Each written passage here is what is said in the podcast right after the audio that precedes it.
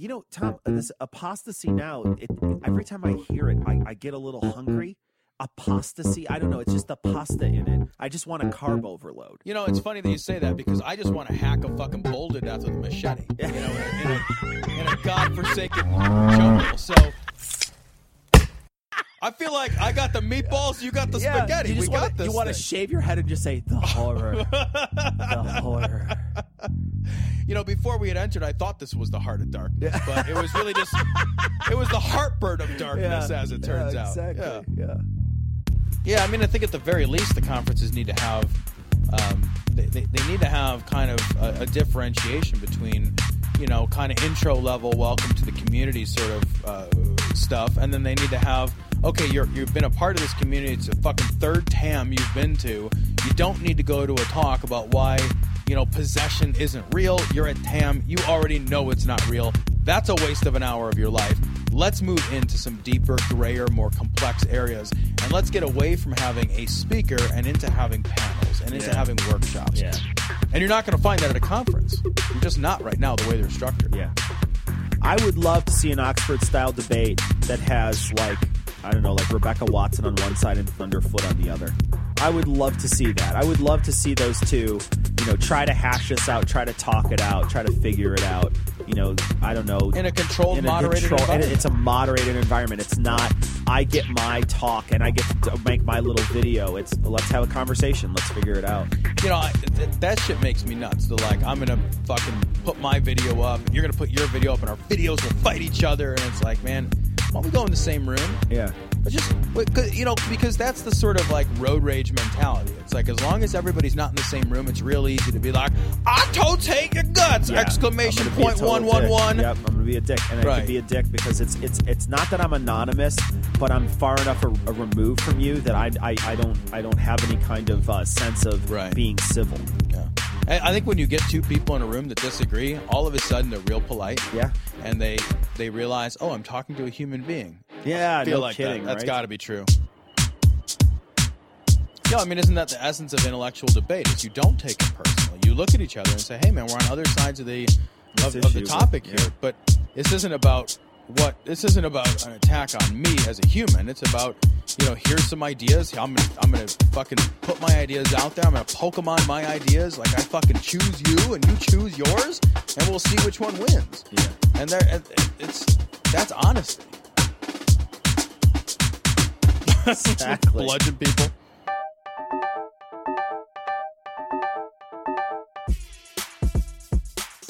Oh yeah. Oh yeah, for sure. Right. Well, I think Cecil and I both, you know, we I think we both generally believe in the in the beyond just the fact that it's fun. I think we both genuinely believe that, you know, humor is a powerful force in the world. Um, I I have no interest in, in being in a world or in you know or honestly in relationships of any kind with people that that have no interest Yeah, in humor. that are humorless. Yeah. Right. That's that's not a world. That's not a world I will create for myself at all. You know, humor is intensely powerful. Uncle, Uncle Buck. I remember flipping that fucking pancake with a snow shovel. Love it. Love it. That's awesome. I'd eat that whole pancake. I know. I'd power that thing down. You'd have to take it to Canada to get that much maple syrup, though. Yeah, sure.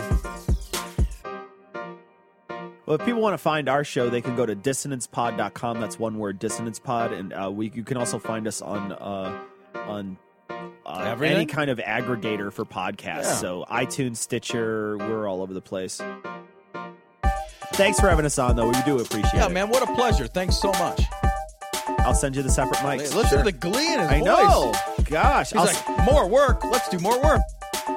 Thanks again for nice the talking to you, opportunity to be on your show. Thank you very much. Thank you.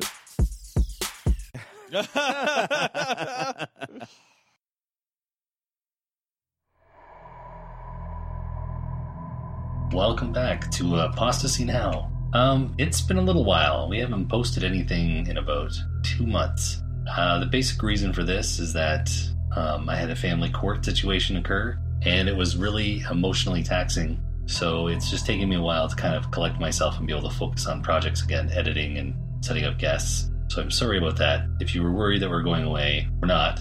Until our equipment breaks down, uh, hope is never lost. You know, coming up, we're going to be moving into some video work and hopefully some special topics with me and Smashlock talking. Um, so hopefully that'll make up for it a little bit and bring around some uh, new potential for topics and ways that we can approach it. And listen, you know, I want to, well, it's on my mind. I want to thank everyone who donated to my GoFundMe to help with my legal costs. It really means a lot to me. My finances have really been terrible uh, through this last three and a half years um, because of the court situation and my struggles there. So thank you very much. And everyone also, thank you for everyone who shared, everyone who gave me any kind of support whatsoever. All of it was appreciated. Um, a special thanks to Paul Elam, Dean Esmay, Mike Rue, uh, Hannah Wallen, who's going to be the guest this episode. Uh, thank you to all of you for trying to help me get my story out there so that we can help raise awareness, not just of the fact that what I'm going through, but that there are problems with the system. So, with that being said, thank you to you guys. We're going to be getting back into the swing of things. Uh, Tombstone's going to be coming up on, a, on the next episode. Uh, Spencer Lucas and I are working on arranging to talk about this year's non conference for non believers in Ontario. And this episode, of course, is Hannah Wallen. I am so sorry, Hannah. This is from two months ago. It's still very relevant, but she certainly is the most patient guest we've had. She's had to be. No other delay has been anywhere near this long. So thank you, Hannah. Uh, she uh, works with the Honey Badgers Brigade. She tries to bring about uh, a greater dialogue and understanding about the difficulties about the way men are treated in the family court system. And she works as the managing editor over there. So I want you to check out her stuff. We're gonna, you know, talk about it in the show, but we'll also have links in the show notes. Welcome to another episode of Apostasy Now. He had every right. I went behind his back. I'm willing to take responsibility for my actions. Watch out. That's the kind of spirit that could save America. Because I'm very much a skeptic. More, I'm, I'm more of a skeptic than I am an atheist. I mean, atheist is a conclusion based on my skepticism. So you'd be better if you were straight. Yes. Wow. Anybody so, would be. That attitude is what is responsible for the rise of atheism. That's not what Islam is all about. Islam is peace. What is the penalty for leaving the Muslim faith? With the death penalty. Thank you. This is Apostasy Now. For people to get the information correct before they start yap, yap, yapping. Get ready to root for the bad guys. Resist it while you still can, and before the right to complain is taken away from you, which will be the next thing my computer don't get along very well. So. oh well, we had uh, a talk with Mike Rue the other day. We were trying to get him into a, uh, a group hangout. Here, I'm going to turn our video off just to make sure that the signal stays strong. Uh, let's see, well as strong as possible. All right, it didn't cut you off, did it? You can still hear us? Nope, nope. It's it's still fine. Uh, yeah, we were trying to talk to him. Uh, we had set up in advance a hangout. He would got on initially, could say almost nothing, and then was kicked off and then it, it wouldn't let him back on. So we actually shut that down, even though we arranged it and told everyone about it. We should we opened a new one, and it wouldn't let him on at all. So then we're like, well, yeah, I guess we're gonna do a Skype, and because we can't do it live, we'll just to put it up later. And yeah. uh, it's like what we're doing right now. I'm going to take this and I'll take all the background noise out, and I'll put a beginning on it, and I'll throw it up for our podcast, and then put a, a copy up onto our YouTube channel. But so some, cool. Yeah, yeah. It's, it's some of our stuff that we like with with Micro was more kind of last minute you know, just a couple days beforehand. We're like, let's just throw this up live. And um, yeah, so it was really weird. And then we went to Skype, and I don't know what was going on. They would not let him onto any. There's a list that drops down of adding people to a call. He was not yeah. showing up on it. He was my contact, but he would not show up on this list. Oh wow! And he was yeah, he was the only person. And he even tried connect. We had Anton who was trying to connect it. That's why it was a group call, Anton Hill. And so him and Anton connected, uh, they exchanged uh, their stuff. They they connected, and then when they tried to call me, it dropped Anton off his call. It could only be him and one other person. Yeah, it was just so weird. We were actually speculating that maybe their uh, these social media sites might be starting to share like bad people lists, you know, blacklists. They might. That's a possibility. I wouldn't be surprised, especially since um the the group that initially started uh, fighting for censorship, uh, Women Action Media, they've sort of gone from one site to another attacking free speech. You know, they started, I think they started with Facebook, uh, and then they went on to Twitter, and they've gone on to other things. And WAM, WAM, right? Yeah, WAM, yeah. yeah. And and uh, I would not be surprised if there's sort of a connection there. Um, obviously, though, I'm not gonna like start publicly stating that that there is because But it's it's a possibility. evidence. It's a, it's a possibility, and, and just a few years ago, I would have thought that sounded crazy. But all the stuff I'm seeing now, I never would have thought Yeah. we'd have we'd have Twitter proudly making a council to shut people down uh, and Oh, scream oh. political. I just got an email from um, Patreon that says that they now allow you to block people. They allow you to block patrons. And what they've done that's really bad with that is it used to be if you had a, a person that, you know, had signed up to be a patron and you wanted to remove them as a patron because like, I don't know, they they weren't uh, they were blocking payments all the time or something like that. And and you didn't want to have to pay attention to it, you know, you could do that. And now you can't. You have to block them. Wow. So or leave them there either way. Well, you don't have to state anything publicly. I'll do it. I'm I'm pretty sure they're in on it. Yeah. I I wouldn't be surprised. I know I, I wouldn't state 100% certainty without having that information. It's a growing pressure as one social media group or, service embraces it. They add to the pressure of the next one to fall. Yep, yep. uh, and and to universalize kind of the format. Uh, one of the things, like even if even if people aren't into the issue of feminism or men's issues, uh, just the fact that they would take a stand, left or right wing, you can even see it there. Uh, I don't know how yep. how many conservative. I'm not a conservative myself, but how many conservatives have I seen uh, talking about people they know that have been just blocked off of Twitter and no explanation as to why? Well, and conservatives are getting shadow banned. Um, Yeah. Gamer gators are getting shadow banned. Men's rights activists are getting shadow banned, you know, on Twitter. Yeah. And I mean, Reddit's really where the shadow banning thing, I think, originated. Um, I hadn't heard of any other site doing that before Reddit started doing it. But, uh, and when they started doing it, their original shadow banning uh, standard was like if you posted a bunch of stuff on there, you know, come to this site and buy my t-shirts and, and, and didn't contribute to any discussion on Reddit, you would get shadow banned because you were spamming the site. And that was reasonable. You didn't want to have to deal with these um, people that are, you know, sales spamming the site, just making new accounts over and over again to continue sales spamming the site. And, and this way, um, the spammer, because it's usually uh, a bot, they would just continue posting without any knowledge that they were shadow banned. And, they started using it for um, for other rule breaking, and then they started making their rules so vague that you really couldn't identify whether you were following them or not. Um, like it got to the point where if you continually upvoted a, a particular person's statements or downvoted a particular person's statements, uh, even though that the, the the votes have a purpose, like you're upvoting if they're really contributing to the conversation, downvoting if you, feel like they're not really adding anything. Um, and it, and that would be something that would be you know you could consistently do to a person because that person is consistently adding to the conversation or consistently not adding to the conversation. Uh, then you can still get uh, accused of vote manipulation and shadow banned. Um, I've been shadow banned five times from Reddit for Wow. for being being an MRA.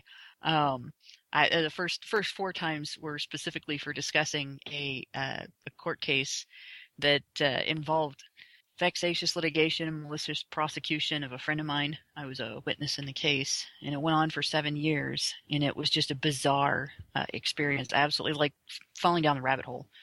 And I wrote about the case because it just was it was such a strange thing for me to see happen, and I'd seen it happen to that friend and another friend. I'd seen other friends of mine go through uh, a false po- prosecution or unfair prosecution situations where they'd been you know denied representation or situations where evidence was ignored um, situations where it was uh, where there was unequal treatment between themselves and the person that was accusing them uh, where like I have I've got one friend who was convicted of assault for putting his hands up to block a woman from stabbing him in the throat with a with a pencil because that wasn't violent but putting his hands up to block it was you know? Wow. so I, I i get banned for talking about all those kinds of things and specifically for discussing that case uh, where I'd, I'd been linking to it uh, to to a, a an article I'd written about it on uh, gather.com which is no longer a site that you can just write for. Uh, and and then this last time there really wasn't a, a real reason given. I um I, I was part of a group of MRAs who were all banned on the same day. And everybody else was, the, the ban was attributed basically to them taking part in a discussion that they had initiated. Um, it was a, let's see, it was Warren Farrell doing a, an Ask Me Anything. I believe Warren Farrell doing an Ask Me Anything. And during the Ask Me Anything, which had been set up by, or at least initiated, a setup for it had been initiated by the men's rights subreddit. Um, everybody that from the men's rights subreddit that participated in it in the discussion got shadow banned, and some of the shadow bans were undone later. Mine wasn't. The odd thing was, I wasn't even online at the time that discussion was taking place. I was at work. So I came back from work to Yeah, find so- myself shadow banned. So and yeah, I think guilt, they just by used it as an excuse. yeah, guilt by association. Yep, guilt by association, or, or rather, well, we're we're doing this mass shadow ban of all these people for this thing. Let's include this person that we we've shadow banned before because we don't like her. Yeah, the purging, the purging instinct, self-righteous. Yeah, there's a there's particularly on the left, there tends to be this constant refrain uh, with a lot of people where they go, "Well, only the government, uh, you know, we only have rules against the government censoring." Um, you know, if the, government doesn't do it, then, then the definition is that it's not real censorship. Like, Yeah, they they don't that's not how this works. they don't understand the difference between the definition of censorship and what the First Amendment protects. Right. That's that's bad. Like the, now, the First Amendment um, does only protect against government intrusion, but that does not make it not censorship when some other source engages in it. Right. It just makes it not a violent uh, a violation of your First Amendment rights. It's still wrong. It's it's kind of like, um, it's kind of like if you classify uh, a specific circumstance of murder. You know, you, you're you're you're killing an infant. It's infanticide. So it's not killing if you kill anybody who is not an infant. Well, no, that's not correct. It's still killing. It's just That's not infanticide.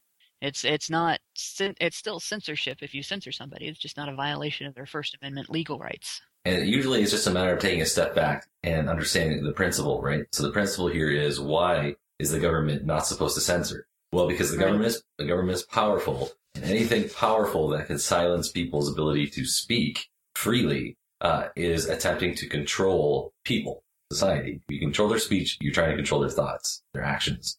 And so if you have corporations that have been given a great deal of, of public trust and a great deal of public power, uh, it's not okay to just say, well, whatever, they can do whatever they want. That's not, that, that is not all right. When we're seeing uh, people, you know, in this age, we, we've trusted the internet more and more for social interaction. And the idea that these people can just do whatever they want, and we have no say as a public. Uh, I think that we have, we do have a say. I'm not saying that they should go to jail for it, but I do think that they should be, uh, um, you know, called out for it. I think the government at least could take part in that. You know, No, saying- definitely should be criticism. There definitely should be recourse for the average citizen.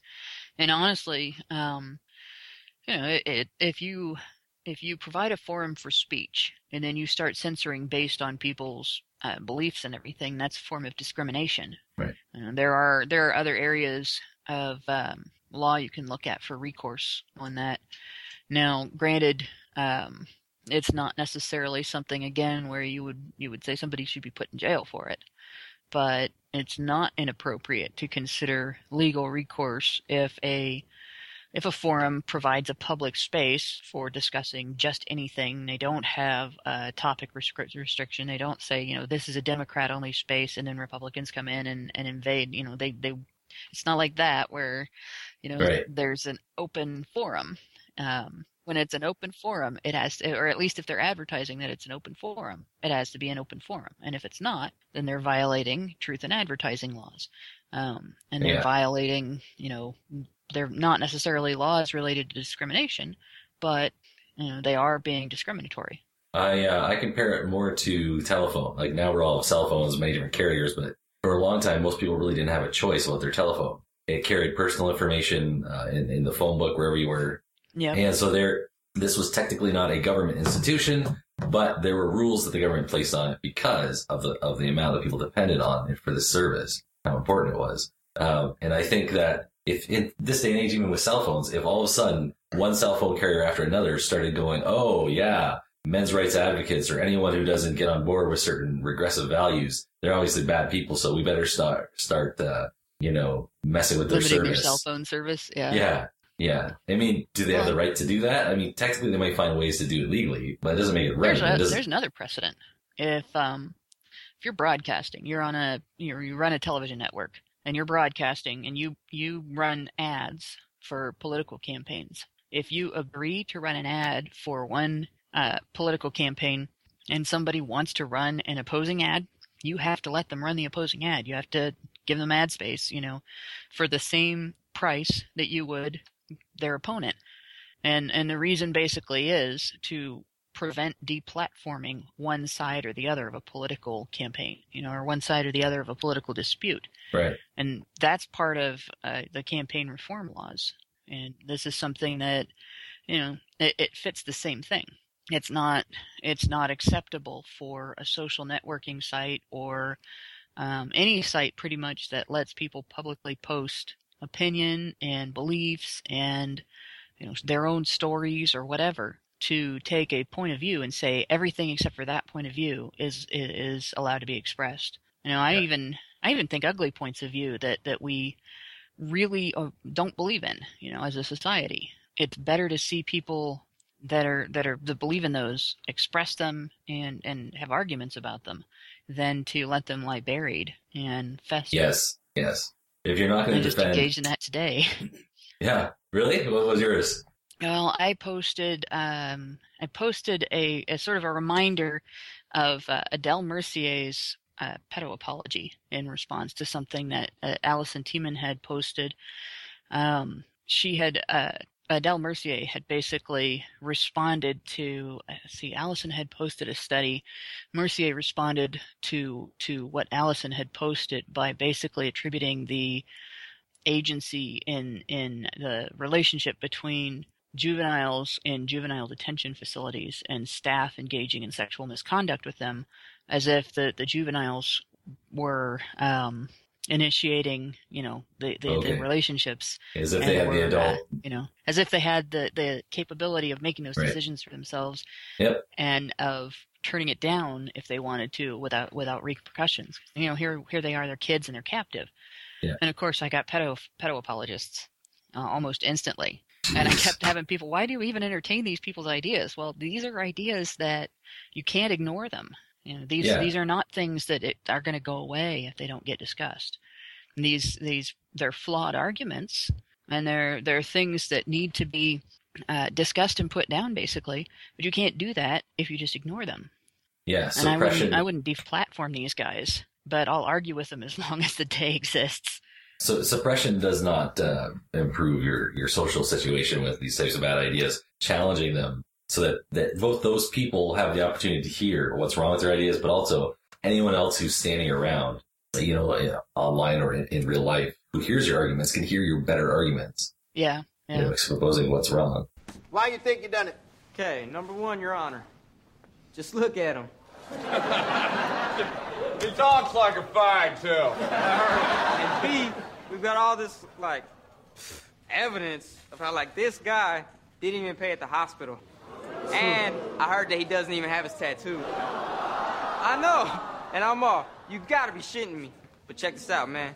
Judge should be like, guilty. Peace. Smashlock uh, is just getting to know uh, honey badgers. Um, you are now. What, it's before I forget, because I was thinking about this at the beginning. You are the managing editor. Is that right? Yep, of the of the blog. Okay. So um, since I've not had another show before, I've had uh, had Alison and I've had Karen on. We were doing a chat uh, three months ago, I think. Um, but do you want to tell us a little bit about uh, what you guys do at Honey Badgers? Just for Well, um, we started out. Actually, we started out on Reddit.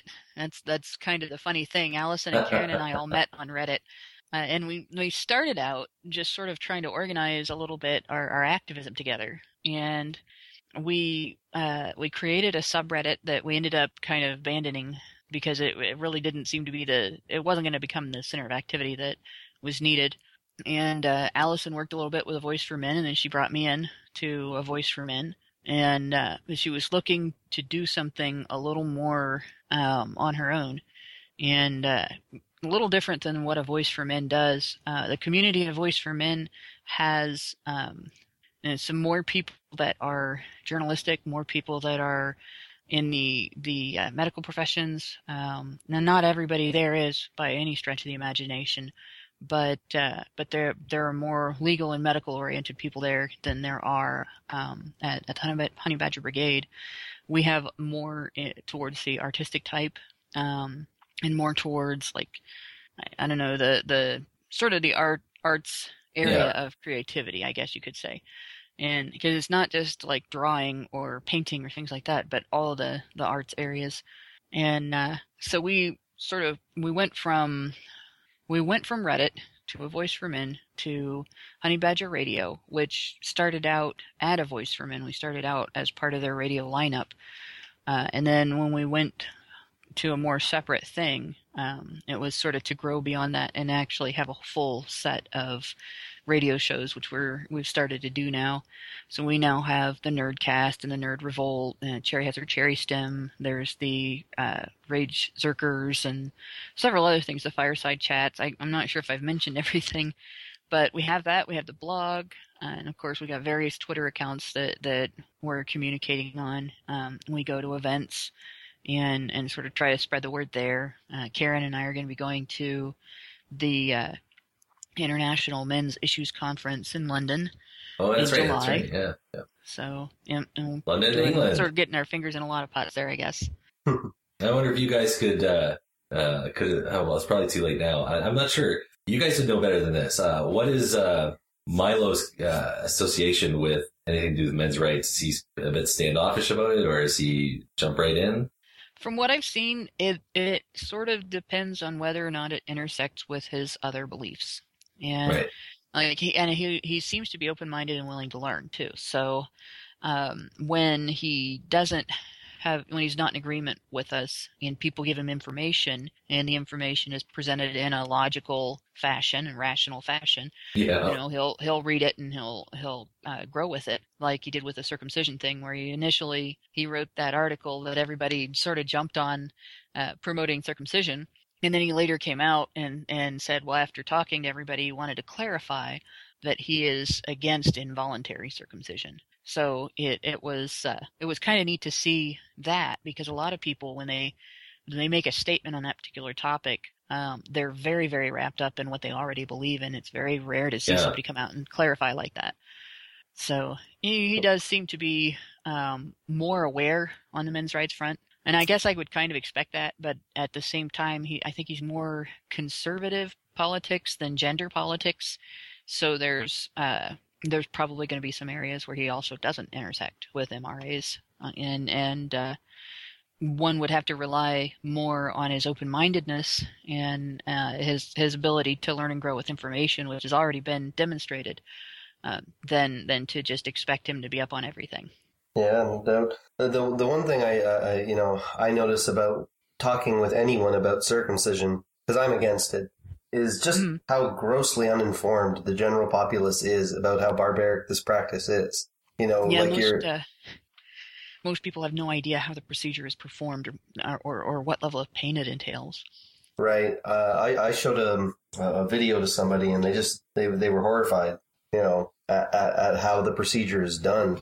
And uh, I tried to put it to them like this, that every, every death of a female or male child who has got their genitals mutilated is an, is an unnecessary one. Yeah. Yeah. And, Yeah. and it really, it, it should be abandoned. It, it really actually should be outlawed. You know, like Yeah. this is one of the few areas where when I have discussions with, um, women in in my uh, in my college course that I'm in, uh, and they talk about patriarchy and all this other good stuff, wage gaps and whatnot. They they always talk about the advantages that men have, and then I say, well, name me a legal right that you you have that that I don't, or that I have that you don't, and and they were like, well, it's not about that, and I'm like, well, here I can name one that you have that I don't, and in Canada, it is illegal to mutilate the genitals of a female child Yep. but it is completely legal to do it to a male child. And I'm like, do you not see the hypocrisy in this? And immediately, as a knee jerk reaction, they fall they fall right back to the well. Um, it's really better for the child, and you know, it helps it keep it clean and makes it healthy. And I'm like, you have no idea what you're talking about. Yeah, it does none of those things. No. And all of the arguments that get made in favor of male circumcision are are present in the discussion on female circumcision as well. They're just not as easily accepted because people have more sympathy for girls. Right. Even the HIV argument is made to to uh, promote female circumcision, and it's just as wrong as it is when they're using it to promote male circumcision. No, and like. I don't get how people can read that research and not figure out that it's ridiculous. Like, okay, let's look at this. Was it the the the cut, or maybe the admonishment to use condoms that reduced Right. the incidence of new HIV infection? Yeah. You know, or maybe it was the fact that they told them not to have sex for a while after they got cut. And they probably would have figured that out on their own anyway, because it probably wouldn't have felt too good. But no, no, we're going to attribute it to the, the thing that we can't prove an actual link to, even though we have two other things that, that are obviously linked to the reduction. It was it was about a year ago. I remember seeing maybe it was longer. Uh, saw an article by um, that old Doctor Spock guy. Remember? Yeah. Oh yeah. Not the one off TV like that was on a Vulcan. I'm talking about the real Doctor Spock. and after years and years, he finally came out and said, "Look, after considering this for years, I have to speak out and say I think that we should not be doing this anymore. You know, we gotta stop doing circumcision." Yeah. And a lot of people, I guess, who loved him over the years were just like, "How dare you?" He's like, he laid out the facts. He's like, "None of this stuff makes sense. These arguments are all bunk." Right. Yeah. During during have- a oh sorry, go ahead. Oh, go ahead. Oh, I was just going to say during one of my class discussions on on uh, on this very topic, um, one one particularly um, chipper woman in the back said, "Have you ever seen an uncut penis? They're gross." You know, I wouldn't want to touch one of those. Like it was, it was, it was shockingly, on, it was shockingly honest. Yeah. And then I just kind of looked over my shoulder back to the back of the classroom because I was the one kind of driving the point home because I'm one of four guys in my entire in, in my entire course, and, Yeah. and and I just said, "Well, that's not body shaming, is it?" Wow, you you want to you want to see a, a person shut up real fast, you know? bet. Holy crap. That is an excellent point. I, I got I got so fed up with dealing with the same set of arguments over and over again in that discussion. 'Cause- And, and it's it's the same thing with a lot of gender issues discussion. You see the same set of arguments over and over again for just about every point. But uh, with circumcision, it, it it's I don't know. It's particularly bad where people will start with one argument and they'll just go right down the line, and it's almost the same as as dealing with the like the the vaccine refusal advocacy crowd like not the people that that uh, you know make want to make their own choices and so on, but the ones that tell everybody that vaccines are bad and dangerous and they shouldn't vaccinate their children. When they start getting crazy like that, they they have like a set of logical fallacies that as soon as you knock one down, they step over to the next one. Yeah. Yep. And it's the same thing with uh, the the circumcision argument. They have uh, a set of uh, fallacious medical support arguments and a set of fallacious social support arguments.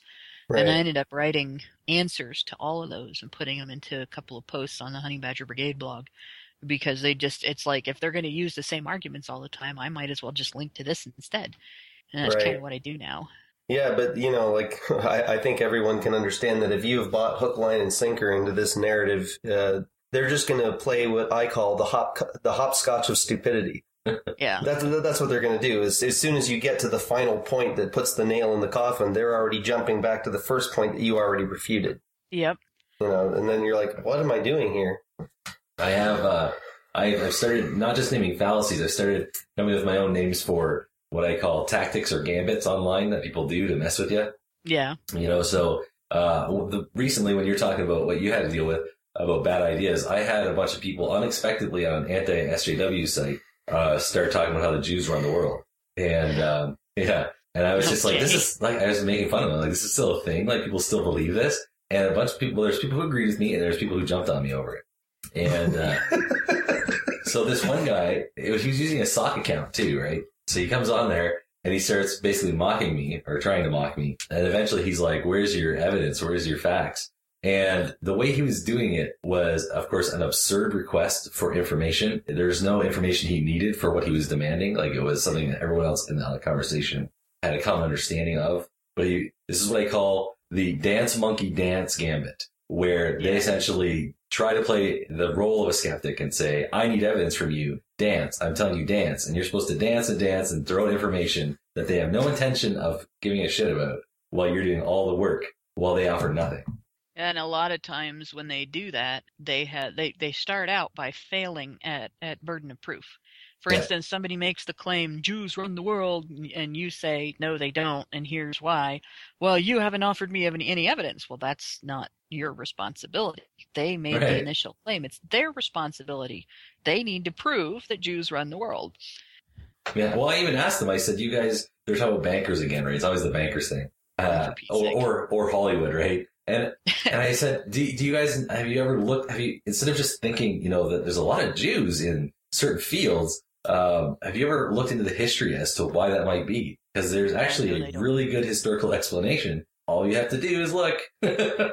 and Uh, ironically, they don't look at that, and if you point it out to them, they, they they will either deny it or try to sidestep it. But the, the irony to me is that for a lot of these guys, uh, often very not exclusively, but often it's, it's very angry white guys that'll, they'll argue with me about this kind of, that particular topic online. It often it's a lot of their an, general ancestry from the places that they come from that caused this by restricting land ownership rights or certain types of, of job fields from Jews for like centuries. So the irony, But right? It's like people who used to say, "Well, black people are stupid with money. Look, they'll live in a shack, but then they have a BMW," and they never looked at the fact that banks would not loan black people money for nice houses and nice neighborhoods. Yeah. But they would give them car loans, and Yeah. that's all they could buy. So you'd have a guy would would struggle to to a position of like he'd, he'd become a foreman in an oil refinery, and he'd he'd have a good income, but he wouldn't be able to get his family uh, into a good neighborhood because he couldn't he couldn't get the house, he couldn't get the loan. But at least they could have a nice car, you know, and a car they wouldn't have to worry that they were going to get stranded somewhere. And and this this is not because they're unwise with money; it's because they were they were controlled as to what they could get loans for. And when you restrict somebody's movement, you control which direction they can go. It's just something that, and then to turn around and accuse them of being in control of it is is it's quite ridiculous. Well, this is why it's it's kind of so- what feminists do to men too. It, it, oh, these days, I'm sure you're familiar with the term regressives. Yeah. That's why it's so so disheartening to watch what's going on with them. You know that we've been working for generations now to make it so that a black family wants to move into a primarily white neighborhood that no one gives a shit, right? That's that's what we're aiming for. No one cares. Hey, look, it's a black family. Oh well, uh, let's go over and meet them, or you know whatever. Um, Yeah. But instead, we have black students in the finest schools in North America and and England protesting over the stupidest shit. And then the more you learn about it, they're usually being led by white, far left liberal teachers, being told what to say and do. I'm doing air quotes now. Sociology professors. Yes. Oh, Yeah, they're they're being basically uh, uh, the millennial generation is being taught to to hate each other, to to be divided. And it's it's a sad thing to see because I remember when I was college age. You know, it, it was a neat dawning. Um, it was it was post, you know, post the post age of Aquarius, post uh, Vietnam era, post basically cultural revolution where you know, we we'd gone through uh, a time of people striving for um, diversity in a way that you don't see today. You know, phrases like "different strokes for different folks," which which carry the idea that you didn't have to be just like somebody else to be able to accept them as a human being and a neighbor and a, and a member of your community, and you know maybe maybe have camaraderie with them and and so on. And all of a sudden, in the '90s, there was this pushback by by people who profit from from keeping that divisiveness going and keeping people angry at each other to to sort of force feed the young this idea of resentment this need to resent. And it's it's grown ever since then.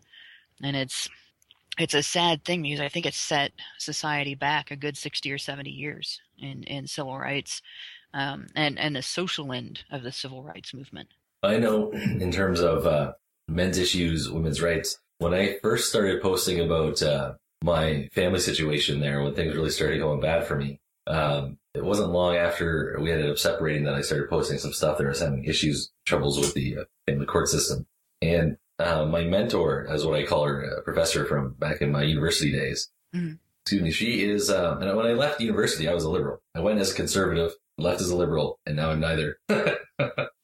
Yeah. Uh, but uh, she uh, she identifies as a feminist, as a number of people I know do, and she's got to be uh, I think about seventy now. I think, and she uh, she commented on a couple of things, kind of in, in shock about what was going on. And uh, her when she heard it, instead of just saying, "Oh, you must be lying" or, or, or trying to deceive me, she uh, she just said, "Well, maybe this is a case of the pendulum swinging too far back the other way." Which, Yeah. if if more people would have this kind of open mindedness, just at least to the, the basic facts of what's happening here, we could get somewhere. Yeah, and I think what really bugs me with with uh, I, I- like I don't have anything against um, the fact that that some women wanted to focus more on women's experiences of uh, progress in civil rights. Yeah. What bugs me is when they talk about that progress as if it was only needed for women, and a, a lot of times, like you know, second wave feminism was not as overtly bad as fir- or as as as third wave feminism is. Uh, but but second wave feminism is not innocent. It's the base on which third wave feminism, as as unbalanced as it is, sits, and it really it really was. It wasn't necessarily as as overtly demonizing of men, excuse me of men, but um, but they still did. and it was second wave feminists that laid the groundwork for the attacks on due process that we're seeing today. Um, that history is is actually Mary Koss, the uh, researcher who the, the or the college professor, I should say, whose research methods have been adopted by pretty much uh, every government institute in the United States and and even world government, um, whose whose uh, methodology led to all of the statistics that are used to advocate rape culture theory. Yeah. you know, she was a she was a second waiver, and uh, Gloria Steinem, who was the the uh, not the creator, but um, I guess the co-founder of Ms. Magazine, promoted that. She promoted that work, Yeah. and you know this is work that it's it's got two biases. Koss's first bias is women are not able to assess their own experiences. So instead of asking women if they'd experienced sexual assault, she named circumstances, asked women if they had experienced those circumstances, which were fairly vaguely described, Yeah. and then assigned a, a uh, meaning to them of her own instead of allowing women to assess them her, themselves. And and about half of the uh, women, almost half of the women that she talked to in her first survey, had you know that she labeled rape victims, had gone on to have sex with that partner again, and the majority of them disagreed with her.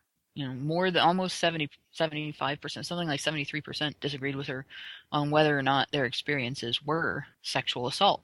So she had uh, only a minority of, of her, her survey. Basically, one out of four women that she surveyed agreed with her that they had been raped. So where she got one out of four women in, in colleges having been raped, it would have been more like one out of 16 from her survey. That would have been a more accurate description.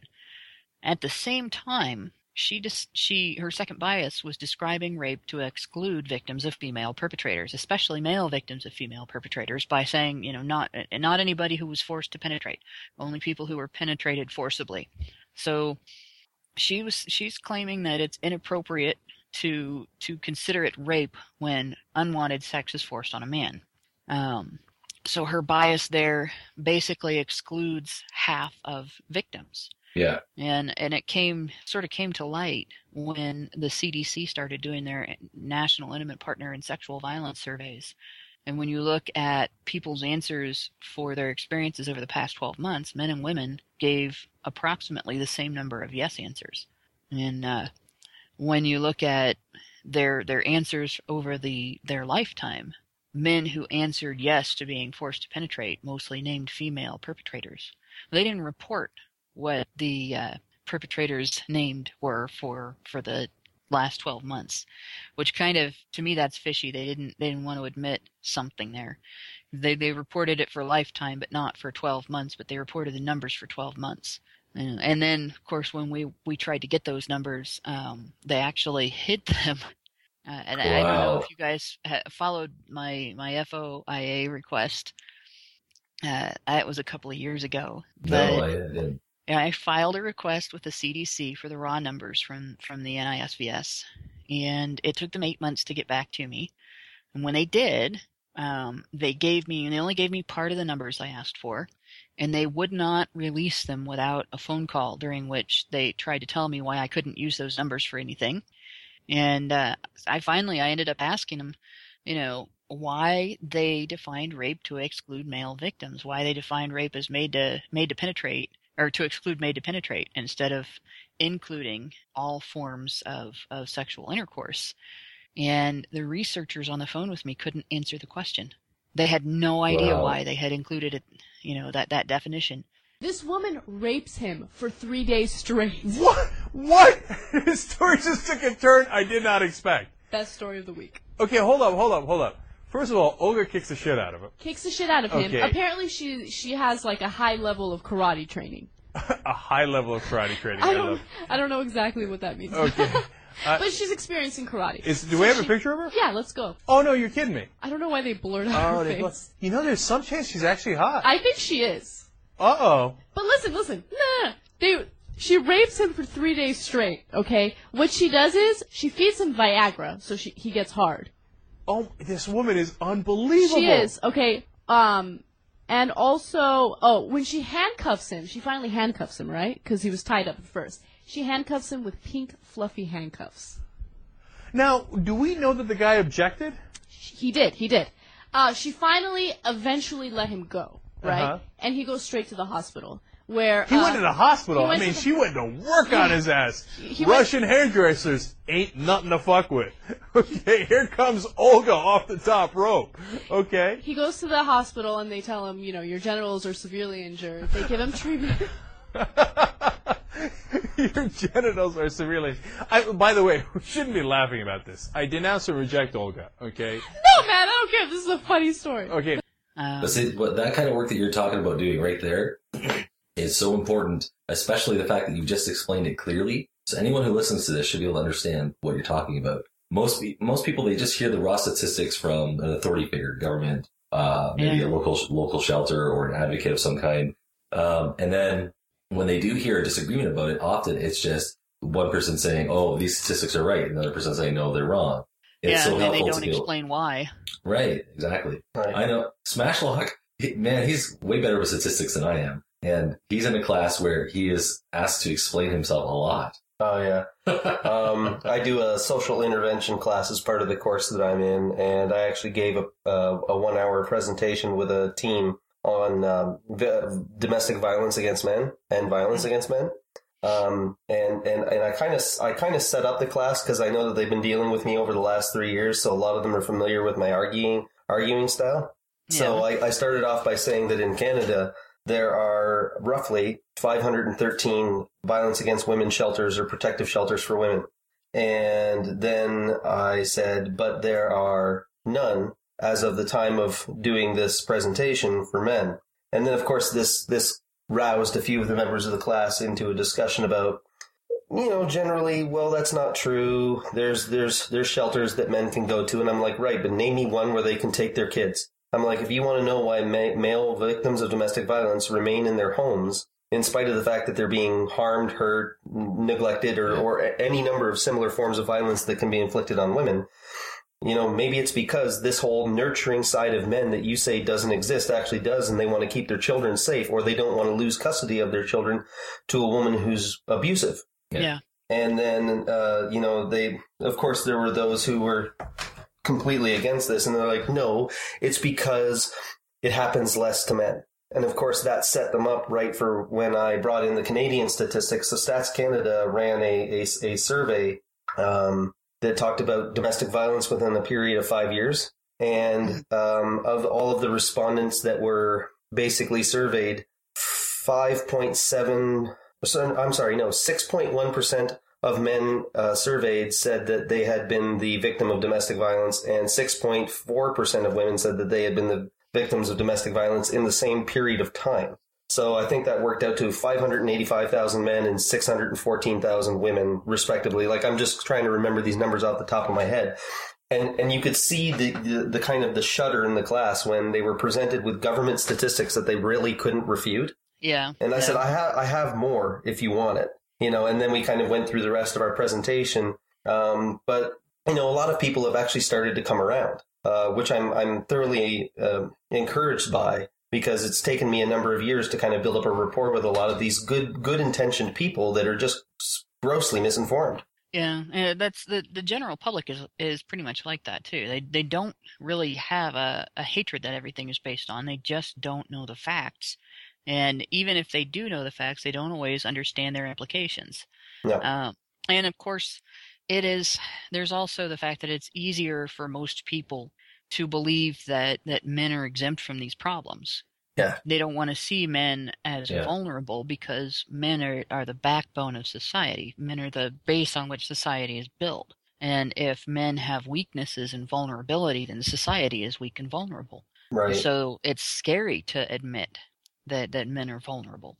Um, and it takes it takes a lot of courage for people to uh, to to accept these things. And sometimes it takes a lot of time to build up that courage or a lot of information. Yeah, well, it- for me, it takes a little bit of both because I mean, I'm I'm in a social service field, right? So it's immediately biased one way. Yeah, and that's not to say that I have any. I don't have any animosity towards any of my professors. They're all great, but they're all they're all subjected to the same conditions of learning that I'm being subjected to. The difference is that I decided to look into it. Yep. You know, some people just accept these things as a foregone conclusion and, and carry on about their day, and then they teach others about it because this is what they've, you know, it, I, I liken it almost to, um, I can't remember the name of the program, but Catholic priests have a program where when they're coming out of the of their religion, uh, Mhm. they don't have a lot of skills. You know, they don't have a way to make money uh, outside of being a priest or clergyman.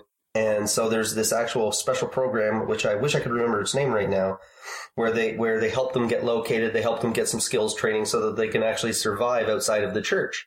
And uh, one of the reasons why a lot of them just choose to remain behind is one because they have no other discernible skill set, and and because they've had so many years invested into this into this narrative, into this belief system, that many of them who don't believe it just continue to stay in it because it's their means of survival. And I wonder if a lot of the people who are the most adamant advocates that these things are true don't have this similar thing going on that they know they're wrong that they've been presented with the facts that they're wrong over a number of years but they're just so far into it that they don't feel there's any way out Well, I've noticed that with some people um, that they, they don't they can't seem to let go of it because it, it is all they know and it is all they're familiar with and, and sometimes it's all they understand.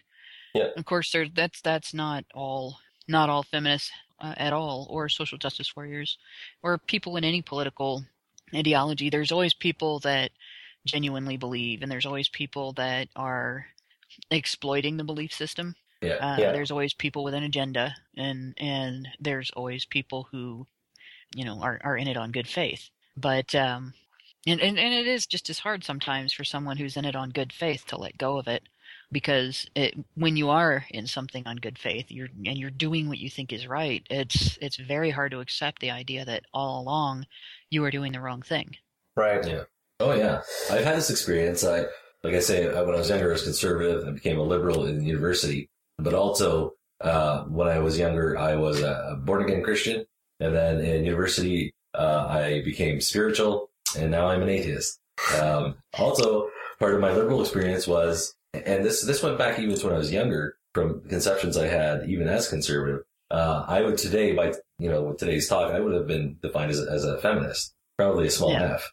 But I assumed it was about equality. It was innocent. I advocated it more than once to women around me. That You should look into it. You know, you might, you might find this helpful. have you heard the good news Yeah. yeah. And, and uh, yeah, so I call it the rude awakening. When it comes for you or someone you care about, suddenly you start seeing that what it, what it's really about. And again, not everyone that is calling themselves feminist is a terrible person, but a lot of them are just blinded to the cumulative effect in society of what wrong ideas they're advocating are going to do. right Yeah. Well, and I actually ended up writing about uh I re- ended up writing about that to an extent as well. Um I think I posted it both on my my blog Breaking the Glasses and on uh uh, at a Voice for Men.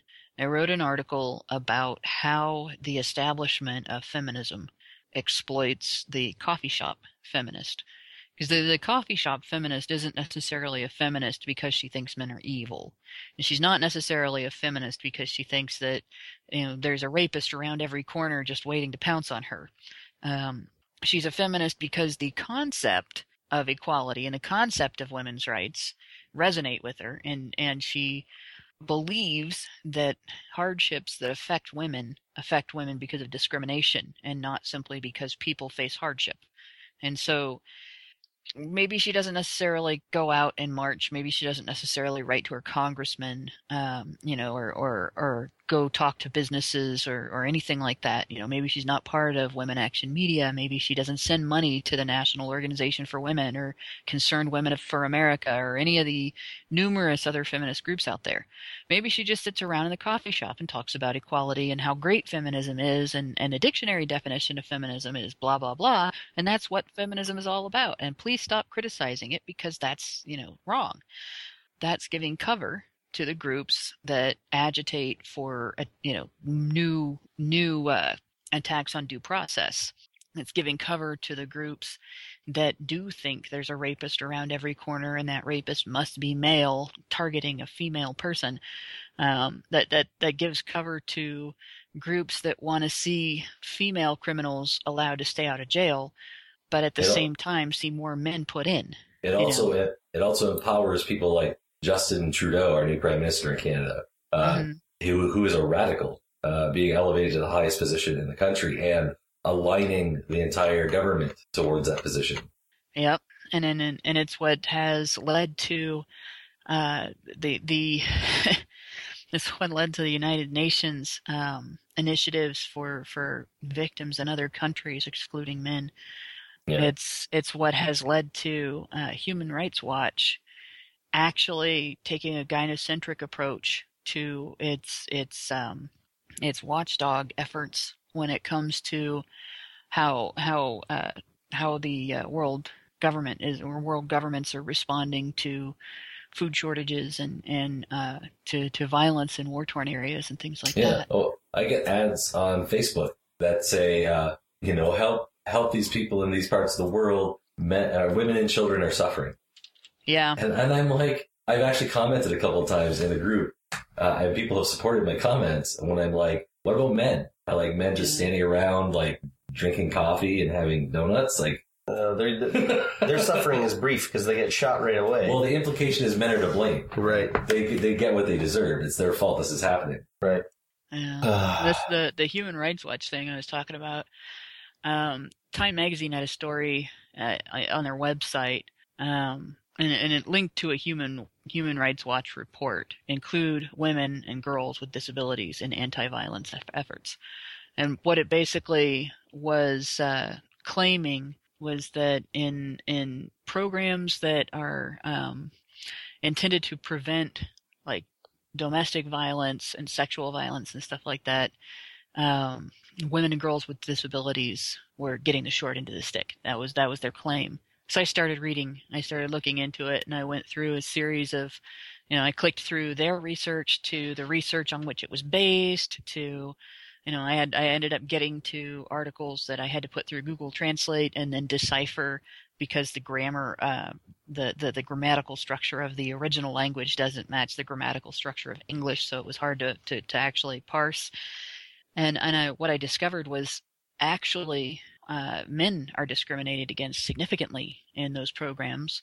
Um, disabled women and girls, not so much, but they were they were highlighting the experiences of disabled women and girls, and and and basically stretching the experience from one report to cover all of the, the these areas, and, and again completely ignoring the experiences of, of men and boys, and uh, if all you look at is women's experiences, of course you're going to see women suffering. If you don't look at men's experiences, it doesn't mean that men aren't suffering. It just means that, unlike women, they can't get help. I think one of the things that's making this also difficult is that we're living in a, a generation where journalism is a joke of a word. Uh, you know, okay, so for instance, the people that know me, they know that I don't support. I'm not a Trump supporter. First of all, I'm Canadian, so I can't vote for anyone anyways. I don't actually Yeah. like any of the the three leading figures the news talks about a lot for various reasons. But I don't I don't support Trump. But I have, as a skeptic, I've often pointed out that things that are being circulated about Trump are quotes that never happened, lies, or things taken out of context, uh, personal attacks that ignore his what I consider uh, really bad policy ideas. Um, and when I point this out, almost always the first thing I get is, uh, "Oh, you're a Trump supporter, or you're a conservative, and you're just lying about it." Know? Yeah, yeah. slowly so some people have slowly started catching on but i think a lot of this has to do with the fact that the media whichever angle it likes to take it just grabs that angle and it twists everything over to that direction and the, the perception in mass media right now is that you have to be crazy to take men's issues seriously I always take the women's uh, issue side Well, and it's been that way. I mean, there were there were men's issues activists at the beginning of the 20th century. Um, they were like uh, Ernest Belfort Bax was a socialist. Um, so there were probably a lot of people today that that wouldn't agree with him because of that. But he was, and he and he was an anti-suffragette. Um, but he was also very, uh, very rational when it came to a lot of the issues that that women had sort of foisted off on men at, at the turn of the century. And it's, he, I guess his writings are, are, are featured on A Voice for Men, um, and they're definitely worth a read. But this, these issues, you know, people act like this is, is this is something new that has just come up, and there's never been any any discussion or any conflict over it, and it's just not the case. You know, and, and then as soon as you start talking about the issues in depth with people, it, it's kind of funny to watch what happens. You know, you bring up custody rights and you bring up uh, children's need for the influence of both parents. You know, in, in normal circumstances, as long as there's not some extenuating circumstance which makes the parent dangerous. Right. Um, you know, obviously, I wouldn't have said that about any of the women that have made the news in the last few years, killing their children. They, you know, and their children didn't need that parent. Um, but at the same time, you know, your average divorce, the, the woman is the one who has, gets the most time with the children. And it, it actually ends up doing a lot of harm to the children because she alienates them from the father. Um, they don't have his influence, and then they end up there. There's a, a much greater chance that they're likely to get in trouble with the law, that they're likely to become unwed parents, that they're likely to end up on welfare instead of having success in their lives and, and having more than they could get if they were not depending on welfare. And you start talking about stuff like this, and people can can acknowledge those issues. Oh yeah, that's you're definitely right on that. But I don't think MRAs have the right take on it. You know, you say, well, what's your solution? And they don't have one that's different. right yeah They just don't like associating it with men's rights activism. And you get the same thing with, you know, you talk about circumcision. Well, yes, but I don't think activists should be whining about it. Well, that's bull. You know, somebody has to talk about it. Right. And and the same thing with sexual violence. Well, of course, it's still rape if the man is a victim and a woman is a perpetrator. But do you really have to talk about it? Well, yes, we do. We have to talk about it because we aren't going to change the circumstances that exist today if we don't talk about it. Right. Well, you know, that kind of rationality just doesn't seem to kind of exist in the circles that are discussing these these issues. Uh, at least the the women's side of it. They Yeah. they you know, and and I I sometimes believe it's because there's this at least unspoken understanding that there's a finite number of resources that can come from the government. And so when they say they're taking you're taking away from women, I think they mean it literally that you're going to take funding away from women, you're going to take shelters away from women because we're going to have to start treating men equally. Yeah. Well, and even even if that were true, even if resources only came from the government and there was a finite limit to that and and women would lose resources if men were allowed to share in them. What does that say about these people that they are willing to deny men resources that they're upset about women losing? I know, absolutely here they do. They here they are. They're, they're, they say that feminism is not about hating men, but yet they will argue for men to have nothing but scraps from from a, a table that is loaded. It's hypocrisy. Yeah, you know, it's, it's, there's no better evidence that feminism is about man hating than when they treat human rights as a zero sum game, and their resources to support human rights initiatives as a zero sum game in which somebody has to lose out, and then they insist that the person losing out must be the man. Well, uh, I'm not entirely certain what the statistics are like in the United States, but I know that in Canada, um, in insofar as custody is concerned. Uh, when custody is awarded, it only gets awarded sole custody to the father seven percent of the time. It's it's fairly rare uh, in the United States unless he is unless he actively seeks sole custody with a lot of evidence against the mother, not just in his favor, but against the mother. Um, there's a there's a natural bias in our court system. Uh, it used to be called the, the tender years doctrine. Now the doctrine is called the best interest of the child doctrine. Mhm. But in the law, um, there's actually an area in the, the written version of the law that, that has space for comments, and in, and the, one of the comments on it is, and it defines the best interest of the child as as uh, staying with the mother. That that the mother's nurturing and, and, and caregiving capability is greater than that of the father. So judges are still instructed to treat the, the to treat maternal custody as being the best interest of the child most of the time Yeah. you know, unless there is an extenuating circumstance that changes it. When in reality, 50-50 custody would be better. And it's been demonstrated to be better. It should be the starting position. Yes. Yeah. And in a divorce, it definitely should be the starting position. I've actually argued for, for taking the pendulum the other way in, in, uh, um unwed parenting situations and say, you know, all right, if we're going to insist that when the mother has custody, the father has to be responsible with child support, the default should be that the father should get custody unless he turns it down, you know, or unless the unless a judge finds a reason why he's an unfit parent. And you know, there's there's other reasons to uh, to back that. In statistics from from the United States government from the the census, it shows that the majority of single custodial fathers are solvent. It's it's different than with single custodial mothers. Single custodial fathers are more likely to own their own home. They're more likely to have full-time jobs, and if they don't have full-time jobs, they're more likely to have other self-supporting income. They're much less likely to have to rely on the government, and they're less likely to have to rely on child support. Now, the thing is, if men can have a job and raise children, or can support themselves and raise children, women should be able to do it too, or should at least be expected to do it too. I I have had not- this. Yeah, I've had, just sorry to cut in, but I've had this actual Oh, you're right. disagreement. This disagreement with my own lawyer, like behind closed doors, like in his office, more than once. Where he he's he used to be. Uh, let me just say, uh, his first name's Tom. Tom's a good guy. He's a well respected lawyer. When he goes into court, he's fighting for me. However, Yeah. we have some different points of view on family court because he's been in it for so many years. He's, I believe, in his seventies, and uh, he used he's been doing it so long. He used to be a family court judge, and then he retired from that, and now he just takes a few cases here and there. So he's had a lot of time of his life invested into the system. It's part of his identity, his culture. I think it's hard for him to really take a hard look at just how offensive a lot of these types of tactics and standards are. You know, and and this idea that for the good of the child should be this. I I, I said it's it, it's it's actually appropriate that uh, lawyers and judges still wear robes a lot of a lot of the time in family court because I imagine they're somewhere in the basement where they walk around in a circle chanting for the good of a child, for the good of the child, for the good of the Yeah. Yeah. Doctor, can you give the court your impression of Mr. Stryker? I'm sorry I don't do impressions. My training is in psychiatry. Of course.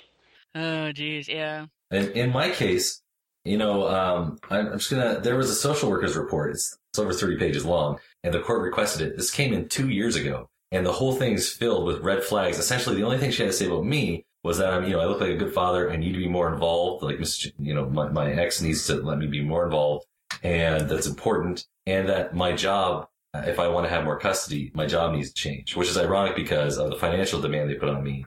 I can't really change jobs. You know, 'cause any anything that makes my time better is going to at least take a little bit of my payoff, right?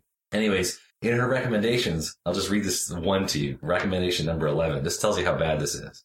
Uh, my ex, she's referring to, shall arrange to obtain a full psychological assessment for herself and provide the results of the assessment to Mr. Jansen or his counsel. A copy of the OCL report should be provided to the assessor by the parties. Now that is, yeah, that is not a normal recommendation. So when they tell you to get a psych eval, that's uh, problematic. and the, the court cannot the court cannot force her to.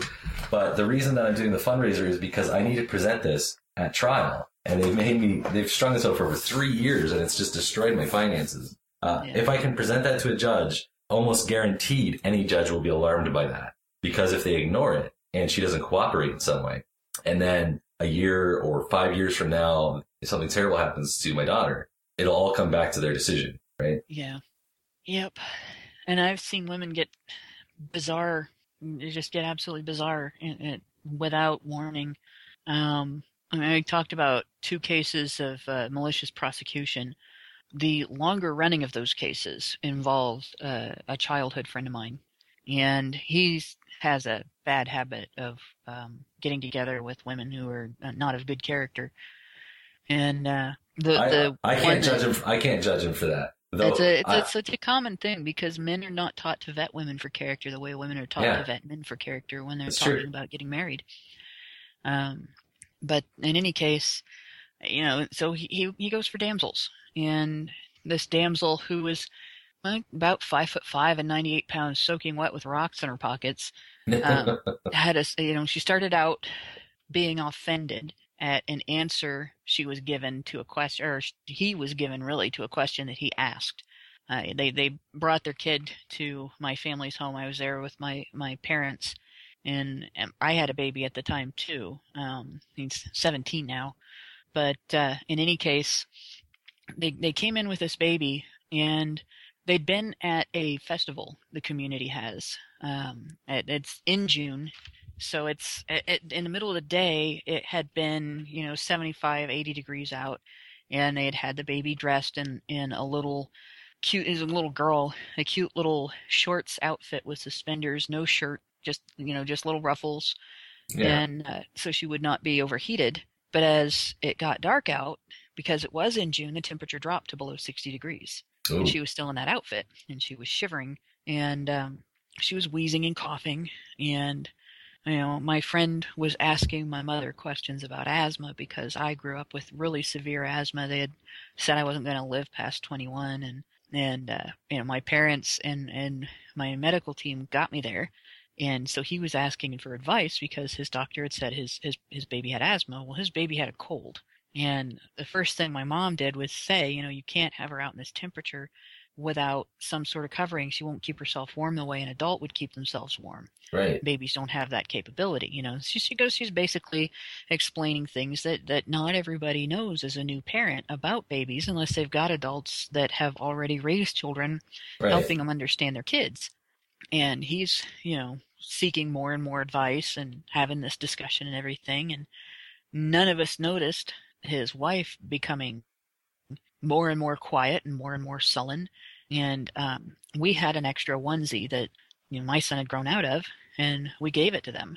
And he you know he put it on the baby and you know she immediately cozied up and went to sleep. And as they're leaving the wife just had a meltdown massive absolute meltdown. I am not a bad mother. You can't treat me like this. How dare you bring me into your house to tell me all the things i'm doing wrong? And she you know started Whoa. hitting him and started flailing around and everything grabbed the baby roughly out of my mother's arms and ripped the onesie off and threw it on the ground. And you know sitting here it was it was scary enough watching her handle the baby. Then she thrust a baby at her husband and went after my mom What? and this this 98 pound soaking wet rocks in her pockets little damsel was so strong at that moment my my six foot one brother who was a bodybuilder at the time had to struggle to keep her from from getting past him to get to my mother Holy crap! I mean, he must have outweighed her by another whole person, and it was almost solid muscle, and he couldn't What you're, ex- yeah, what you're explaining right now is what people don't understand is that when they're like, men should be able to take care of themselves. Well, technically, he could have just popped her in the head probably and knocked her out. But you can't Yeah, do that. You can't do that. It's yeah, No. right.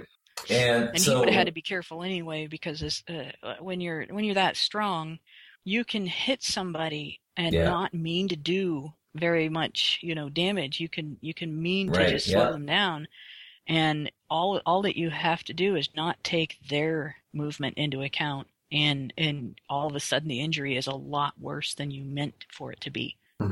Yeah, exactly. Well, uh, in my case, um, you know, we haven't spoken before, but in my case, uh, part of what happened was the night that I left, uh, my ex finally took her um, what I now recognize as abusive behavior up to the point of physical altercation. She started striking me in the face in front of her five year old and then started kicking me in the leg while I was backing out of the room with our kid behind us, uh, behind me, to pushing us out of the room.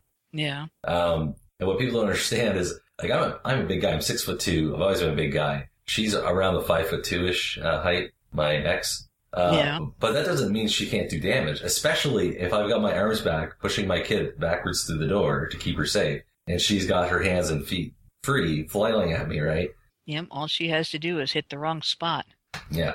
Now, I mean, I w- was not severely hurt. I was emotionally really hurt, and my kid was very upset, obviously. Um, and but I, I get tired of kind of this idea that, that people have that you know a woman uh, is is reported for abusing a man, and people just don't take it seriously. Like this is just as serious, people. You know, this I don't understand the double standard here. It's You know not what- even a double standard. Yeah, it is. A, i in a way, it's two double standards. Yeah. because uh, you have you have the double standard of not having sympathy for men where you would have sympathy for women. But you also have the double standard of not holding women accountable for attacking somebody who can't hit them back, where you would hold a man accountable for attacking somebody who, who you consider weaker than him if he were the the uh, initiator of the violence. This is something like my dad put it a really good way. He said, "Boys can't hit you back." So hitting them is like kicking somebody that's in a wheelchair. That's that's And- good. and it- that's It's not fair to hit somebody who can't hit you back. You can't hit just because you're mad. You can always hit back, but you can't hit just because you're mad. The other thing that your story points out, though, that I was associating uh, or connecting with there is the feral state. There's no Yeah. reasoning with there's no reasoning with them. It's not like you can, you know, if I, you know, I'm like I said, I'm a big guy. If I had put up my my dukes and been like, "Oh, gonna kick your ass," right? Like I screamed at her in a way that would frighten most people. In that state, she wouldn't have blinked. Nope. She was she was not there. She was doing what she was going to do, you know. Um, and I should also say, because I gave that info, I should probably say that uh, that night I did the right thing. I called the police. Then I did the wrong thing, and I refused to tell them really what happened. I said we each slapped each other once to protect her because they wanted to arrest her. It was uh, it was two lady cops actually, and they were very strongly hinting at me that you know that I should make my statement, and they would be taking her away in handcuffs, is what they said. And uh, so I refused, and I, cha- you know, I said, "Well, listen, we slapped each other once," because I figured that would cancel it out. No. So that was a big mistake. Uh, and I thought I was doing it uh, for my kid at that point, right? Because I thought my ex was going crazy and being arrested would be, you know, the death the death toll for when she got my daughter back. Yeah.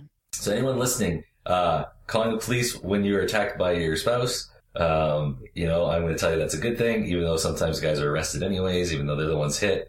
Um, but if you get a chance to press charges, do it, uh, even if it goes against your instinct. And always when you're talking to the cops about stuff like that, tell them the truth. If you got hurt, you got hurt. Yep. Never protect somebody who's abusing you. Remember, And the, actually, the truth is, you're not really protecting that person because you're actually keeping them from getting help. Yep. You, Remember, you our, cannot address a problem that you don't acknowledge exists. we had a friend that would come up to uh, once a week and hang out with a bunch of our friends, and he came with all these like wounds on him one week, and it was an ex, uh, well, his girlfriend or whatever had done all this stuff to him, and he'd gone to the hospital and said he had done it to himself. And right that week, I I said to our our group of friends, I was telling them, look, he's going to get arrested, or he's going to end up dead, or dead. You know, like we should say something to him. You know, I tried. But uh, a lot of guys are like, mind your own business, man. If he wants help, you know, he'll ask for help or whatever. He's going to do his own thing. Right? Like, that really helps if they end up dead. So, last, uh, did he end up going to, to jail next time she Uh, they put him in a they put him in a psych ward for two months. Yeah, and uh, and then he got probation, conditional probation. And that was because she had attacked him again, right? He took the blame or whatever? Um, well, just you know, not to breach any confidentiality. Not that there's any agreement between him and I, but we're uh, not, we're not naming. Uh, N- yeah, yeah. Um, essentially, what ended up happening is that she called him and said that she was going to kill herself. So he went over, broke down the door, and then manhandled a, a, a weapon out of her hand, and then she accused him of assault. Yeah. So, There you go. There you go. So I mean, like it's it, the fact that these the all of these different elements, the court case and uh, our our- friend, um, and then the stories that you're sharing with us. I mean, these are not uncommon. These are these are not rare isolated events. They they probably happen to a lot of people enough of the time that, that people should be taking notice of them. And they and they are just ignoring them and sweeping them under the rug.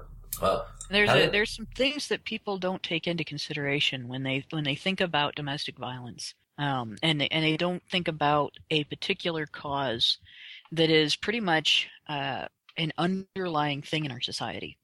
I mean, you can see it anywhere. You can even see it in, in in TV and movies and stuff. Women and girls do not grow up with a taboo against hitting or slapping men when they're angry. And as like I mentioned before, my dad did did tell me that. Um, I don't think a lot of other other women and girls grow up with that. In fact, it's the opposite. You know, a, a guy says the wrong thing, he's going to get slapped across the face. You know, a guy cannot slap somebody across the face for saying the wrong thing about his butt. You know, a girl can.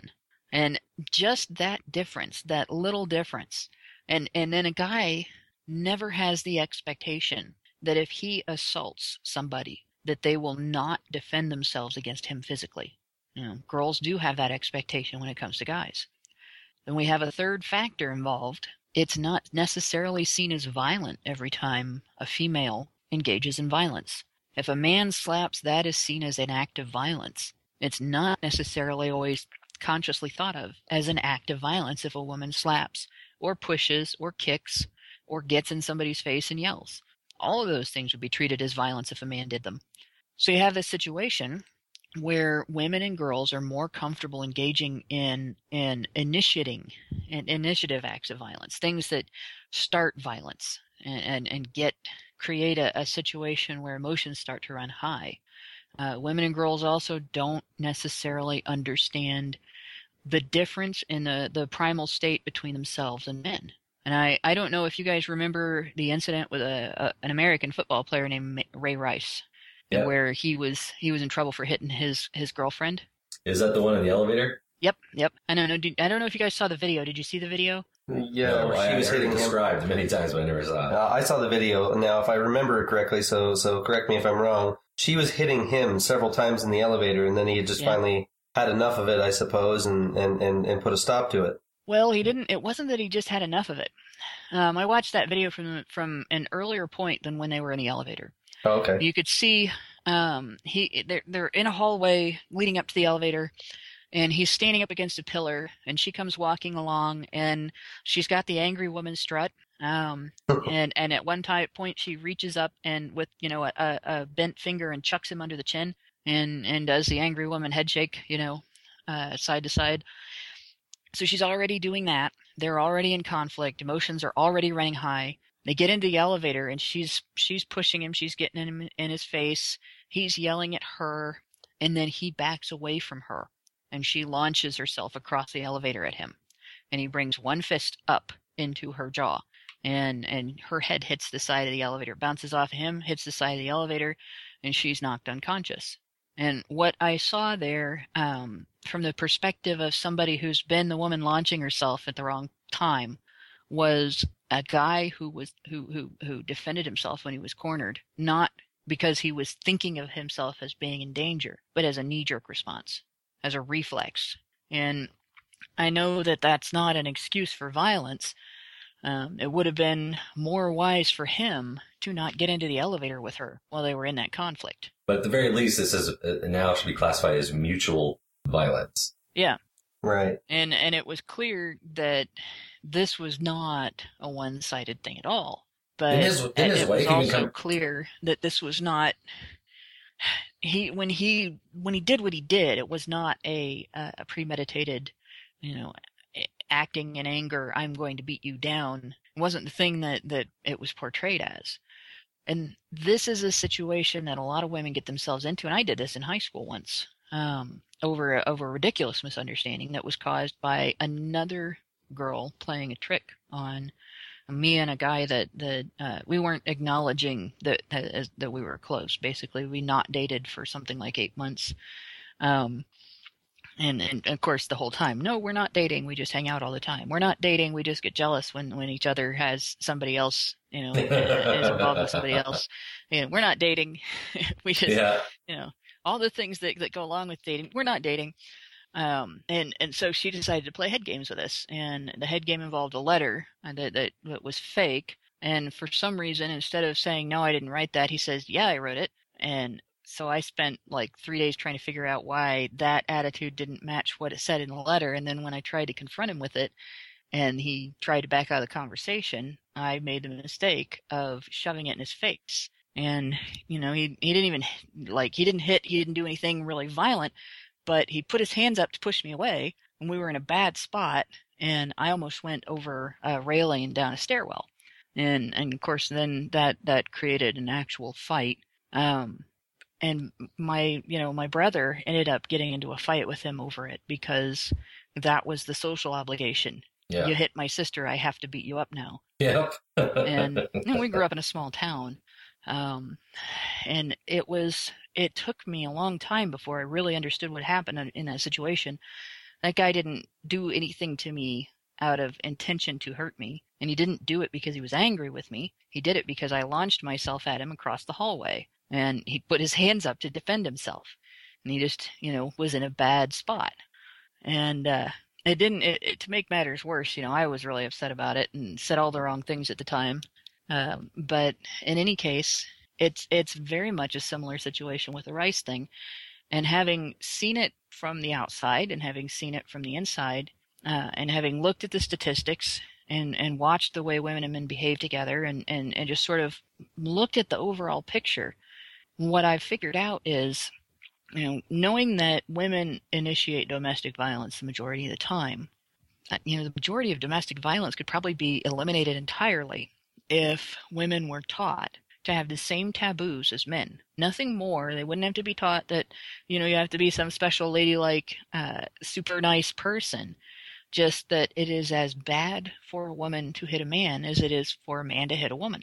It's as bad to start an assault whether you're male or female. Don't slap somebody because you're angry. Tell them why you're angry. Don't get in somebody's face. And and for pete's sake start teaching girls the difference between men's fight or flight response and women's fight or flight response because if you corner a guy in a state of high emotion like that he's going to fight back it's in his instincts it's it's the part of us that is animal Well, the the reflex part for sure. Like, uh, like for me, and I should say a good word for those two lady officers that came over. They saw through. They saw what was going on right away, and their advice to me was strong and relevant.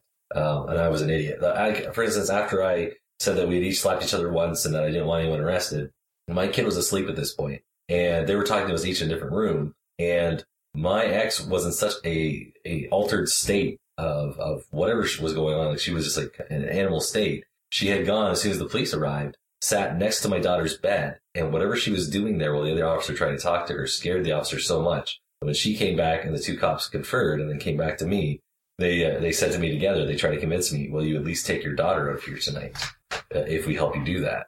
You know, while we're here."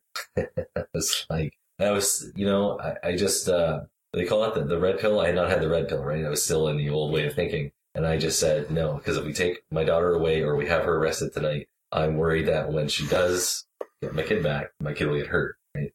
So again, I turned them down on good advice, but they, they, I'm sure have seen this stuff before. They saw through what was going on right away. Yeah. And another thing they must have noticed was my size, like size difference. Uh, I don't know what she was saying in the other room, if she was even coherent. But uh, if she was trying to throw me under the bus, I'm sure the cop could see right away there was no marks on her face. You know, there was nothing there. If I had been hitting her back, it was if it had been back and forth.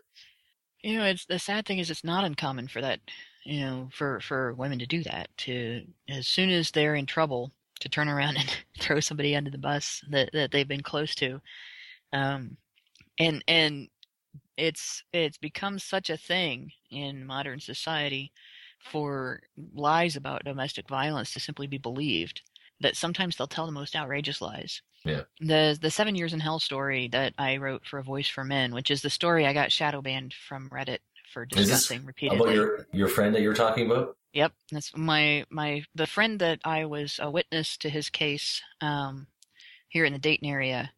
Uh, that one, the the uh, vexatious litigant, you know, the false accuser, actually claimed at one point that she kicked him in the nuts three times, and then he ran away.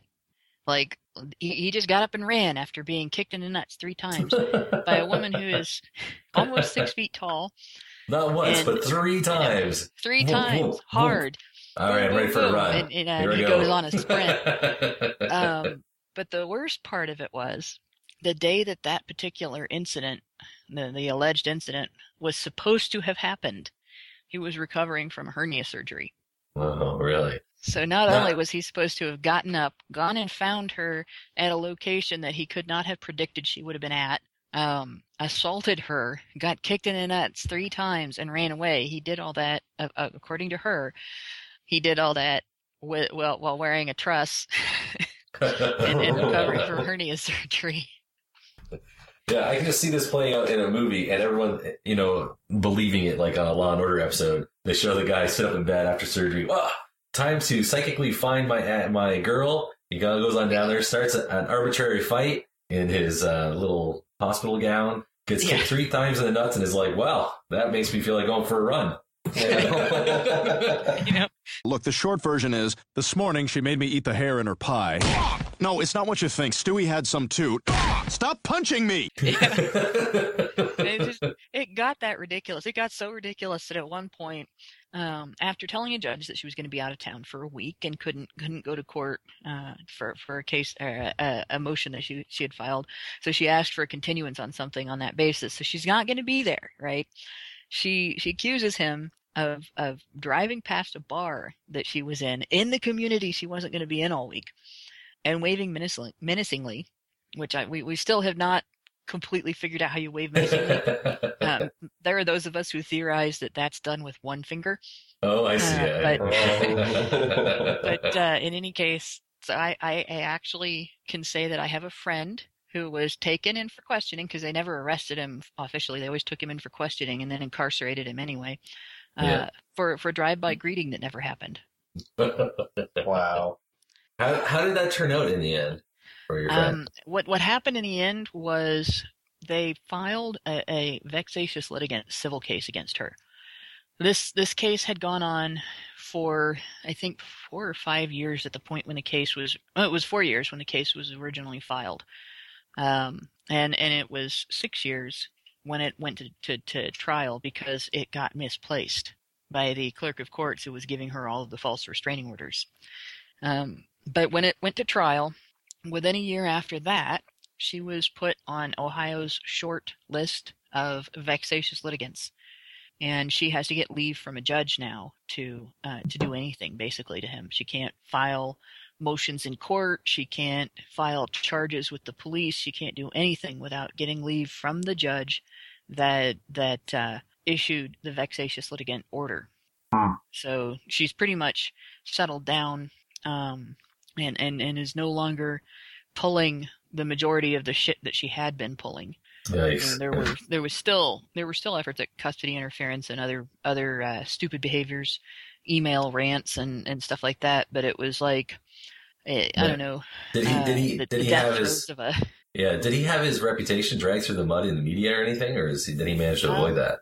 there wasn't a lot of media attention because locally he, he was not you know a big name among people Yeah. so Well, good. and it is a big city so it's well it's a, rather a big town and it's it's not a huge city or anything like that but it's big enough that that you can pretty much be relatively um obscure as a person here and not have you know Yeah. you don't you don't have a lot Well, of attention I don't know about you, but I've taken some heat by uh, because of the stuff that's gone on the news recently over the last uh, couple of years, where I now take the position where I don't care how many people are accusing someone of something, I wait until the court hears the evidence, and people yeah get upset. to. Yeah, people get upset with that. I don't mind. I don't mind jokes for celebrities like Bill Cosby pudding pop jokes about all this stuff or whatever. Right. That's funny. Yeah. But the idea of actually convicting him without hearing the, the court has heard the evidence, uh, I'm not going to jump there. That was like uh, that most recent one, uh, Ghomeshi. Yeah, You know, in Canada. Yeah. I waited. I waited. People were like, I can't believe you, you you're supporting that piece of shit. And I'm like, I'm not supporting or against him. I, I'm going to wait and see what the trial said. Like, that's what a fucking trial is for. Yeah. Dumbass. evidence Yeah, matters you don't have to- You know, evi- evidence is everything really Right. But people are just so willing to double down on stupid anymore. It really gets under my skin. I put up a picture someone had shared. I reposted on Facebook. Is a split picture. On the top half is a bunch of women outside the Jian Ghomeshi trial when he was acquitted, saying we know he's guilty, and then underneath it's a lynch mob after they've hung a black man, and Right. it goes, they knew that too. Right. Yeah. Well, good Right? point. Mob mob justice is always the wrong way to go. Yeah, Yeah. yeah. If you if you think that uh, that gets you demonized, you should try taking a position in, in, involving any nuance whatsoever on on a discussion regarding uh, refugees, regarding Muslim refugees. Oh, I I have tried. and holy I know all about people that. are just like you you either you must either believe that they are all terrorists in disguise or or Yeah. if you're not if you don't believe that then you believe none of them are you know it, and you must Yeah. either either believe that all muslims are just waiting for a chance to rape white women or Yeah. uh, or, or you must believe that none of them ever do I tried explaining. uh, I tried to explain the difference between mass migration and controlled immigration, yeah and they're like, "There's you don't. There's no real difference." I'm like, "Well, then why do we use different words? And What is there? Is there a reason for different words?" yeah I Uh, believe that there's more to them than meets the eye. Like honestly, it's just insane watching this whole stuff go down in Europe. It, it is. I, well, it, it, it's t- people take preconceived positions, right? Bias. yeah. And then you've got you've got one side, uh, one one side of the political perspective or political spectrum, wanting to ignore everything that's happening because it, since since they're considered a minority, it's politically incorrect to criticize anything anyone Right. from among Yep. that group does. And then you've got the other side, you know, sort of knee jerk responding to that with we must condemn all of them all the time, forever, every single you know every single day. There there must not ever be anything nice said about them and you cannot accept the idea that that among these refugees there might be actual refugees you know and and that perhaps some of the violent behavior in those groups is is uh, caused by the environment that they came from. And that the approach to that violence might you know a successful approach to that violence might be more nuanced than hang 'em all Right. Right. Yeah. Exactly. But, but I mean, you can't even have it. Like, I, I mean, I've tried. I've tried to have a reasonable discussion about this, and uh, it's not nearly as bad where I am as it is in places more populous areas like Toronto or bigger cities. But even even here, you know, I said, how do we know that the ones who are violent aren't suffering from post traumatic stress disorder? Yeah. Well, You there's know? there's actually evidence that some of the ones that are violent may have been you know molested as children. May have been treated very violently as children. And all of this stuff stuff takes time and resources, and when you dump entire communities into in, you know self enclosed areas en masse, you lose the capacity to do any of this effectively. Yeah. And and and then of course the feminist solution is that uh well there's there's stories of Muslim men raping women. Well let's let's have teach teach men not to rape rallies for white men. Let's have let's, you know whether or not the guys that are accused, but let's let's have them do it anyway, you know. You know, the Uh, real why? the real the real winners. I figured I figured this out. The real winners in all of this uh, identity politics are the uh, Asians because because they're ignored by everybody, and I think that they this is not an accident. ignored by everybody. They've learned not to just go around shooting off their mouth for no good reason. They just concentrate on building their education, doing stuff that matters to them. Well, they don't want to shoot well, off their mouth. They speak at a time anyway. Yeah, there, there's, there, there's some stuff going on in Japan though. They've, Yeah. they've already got a situation where, and, and this is this is kind of partly because of uh, existing issues in Japanese culture, uh, you know, the honor issues and everything. Oh, but, yeah, yeah. Uh, they now have women-only train cars because of how many women have accused men of groping them in crowded train cars. oh wow, really? Like a groping accusation in Japan is an entirely different thing than a groping accu- accusation in, in a place like the U.S. or Canada. You know, uh, you're, you're on a bus or a train or someplace here, and, and some woman accuses a guy of groping, or everybody's like, har har har, you know, or hey, you're a jerk, you know, we're gonna hit you, or whatever. But in Japan, it can be reputation destroying Yeah. and uh, you know this this is the type of thing that can lead to a suicide and uh, so this is it's not just for women's protection it's purportedly just for women's protection but it's going to be for men's protection too because getting falsely accused of something like that is is can be a life wrecker for a guy false especially if accusations he's don't among happen. peers who know who he is and where he works and everything Yeah, I, I, I don't. I'll be uh, the first to admit I am not familiar with a lot of aspects of different, uh, different Asian cultures that are like Chinese, Japanese, Korean. Yeah Um, I do know that every area has their issues, and that's kind of when they hyper focus on the evils of the white man in the West, right? Th- This is the absurdity of it. No matter where you go, there are issues. Instead of blaming a skin color, look at the issues. Try to resolve. Wh- Where are these issues coming from? What kind of steps can we take? Well, modern Japan was obviously influenced by American culture, right? So, I mean, uh, it- it's still white man's fault. Yeah, CJ, Well- you just, you just. You Well, everything's the white man's fault. I, and besides, uh, they're all robots there now, anyways. Right. You know, It's they don't want us- patriarchy. It's pa- it is patriarchy. It's the robot You pa- gotta say it like patriarchy. that. Gotta say it patriarchy. like, uh, Big Red. Patriarchy. I would love to take a video of her and then splice in that bi- that old Big Red commercial. Yeah. Yeah. Uh, uh, question for you: Did you see this recent video about this um, this black university student attacking the uh, the kid uh, Goldsmith? I guess is his last name with the dreadlocks. No, no, I haven't seen that. Oh my goodness! Um, I, I I can't remember. It's a San Francisco university anyway, and um, some people have claimed that the video was staged. I, I am one of the people who tend to lean towards this seems pretty legit. But there's a young black guy and uh, a young black woman in a university hallway, and she's literally blocking this this young white uh, kid's path, and she's saying, "Why are you wearing dreadlocks? You got to take them out. You got to cut your hair." And he's like, "Why do I have to cut my hair?" Like, and she says, "It's cultural appropriation. It's part of my culture." And he goes, it's, "It, it was Egyptian." Yeah, are you know, are you Egyptian? And she goes, "Where's Egypt?" And then she literally grabs him, turns him around, pulls him down the stairs, and then says, "Why are you touching me?" Yeah, she's smiling while she's she's Yeah. grinning while she's doing it. Like just the level of idiocy. Like uh, me personally, I because uh, you know there's a lot of uh, sociology aspects to my course. Uh, I don't have any problem just uh, out of hand saying cultural appropriation is garbage. You know, Well, yeah. I, I, I ignore I ignore it out, outright. Uh, n- not in the sense that I won't learn about it or learn what people have to say about it. Cultural appropriation You is a know, part of how humanity betters itself. right? Yeah, humanity has a history of blending cultures. Yeah, It's it's how various cultures have evolved. Right. Do they not realize that that trade existed for centuries among various cultures? And uh, Well, don't, I- don't, Hannah, don't you remember the Great War between Egypt and the Vikings over uh, dreadlocks? I'm, those are I'm our waiting for- You can't I'm waiting for the small percentage of Asians to start protesting the, the Second Amendment and saying you appropriated our gun culture. because well, most, it was almost I think it was all Nobody white guys else that may use gunpowder. Right. In the states, I think it was all white guys that wrote the uh, Constitution, right? So uh, any any person who's not white who uses the Constitution to defend themselves is appropriating your culture, the, the Constitution was cultural appropriation as well because it was ir- influenced by the the uh, standards of the Iroquois nation. Oh, So, so yeah. only Native Americans can use your Constitution. Everyone else is screwed. Yep, that's right.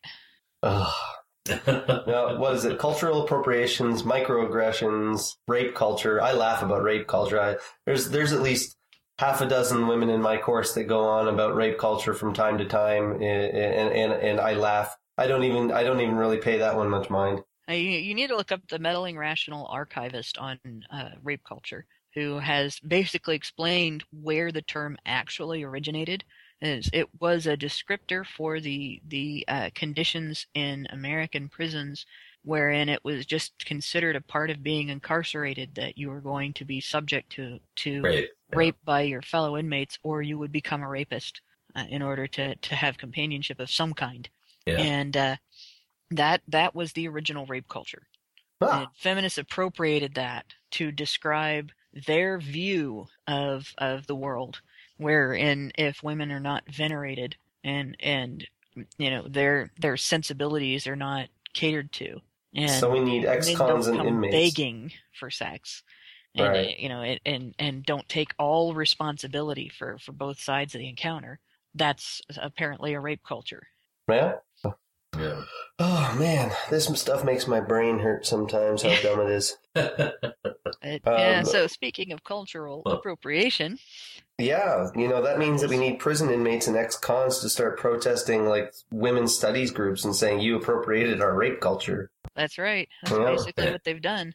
They've appropriated the term and and taken focus away from the the activism that was uh, that it originally stemmed from, which was to to end that that tendency, that culture.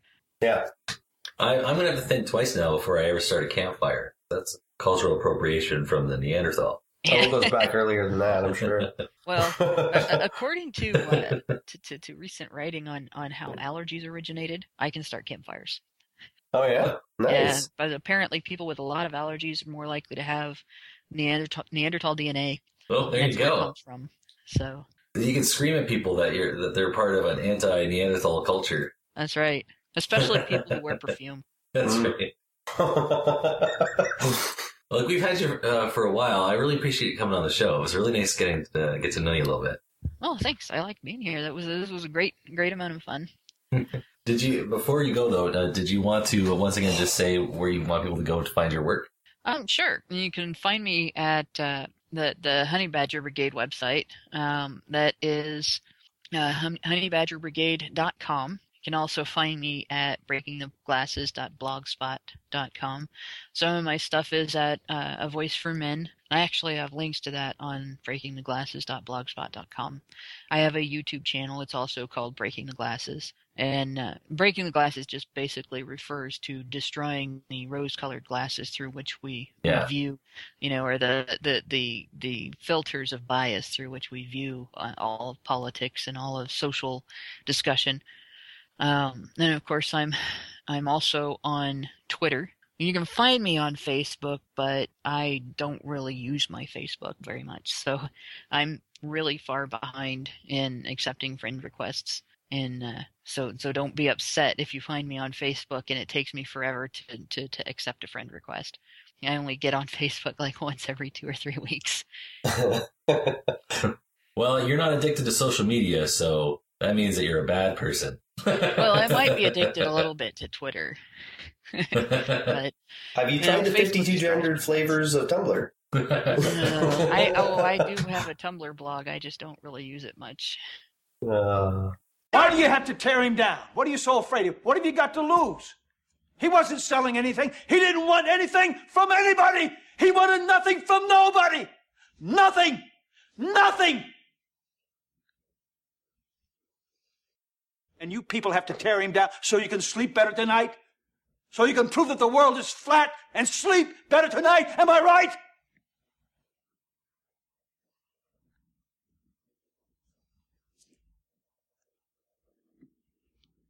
I'm right.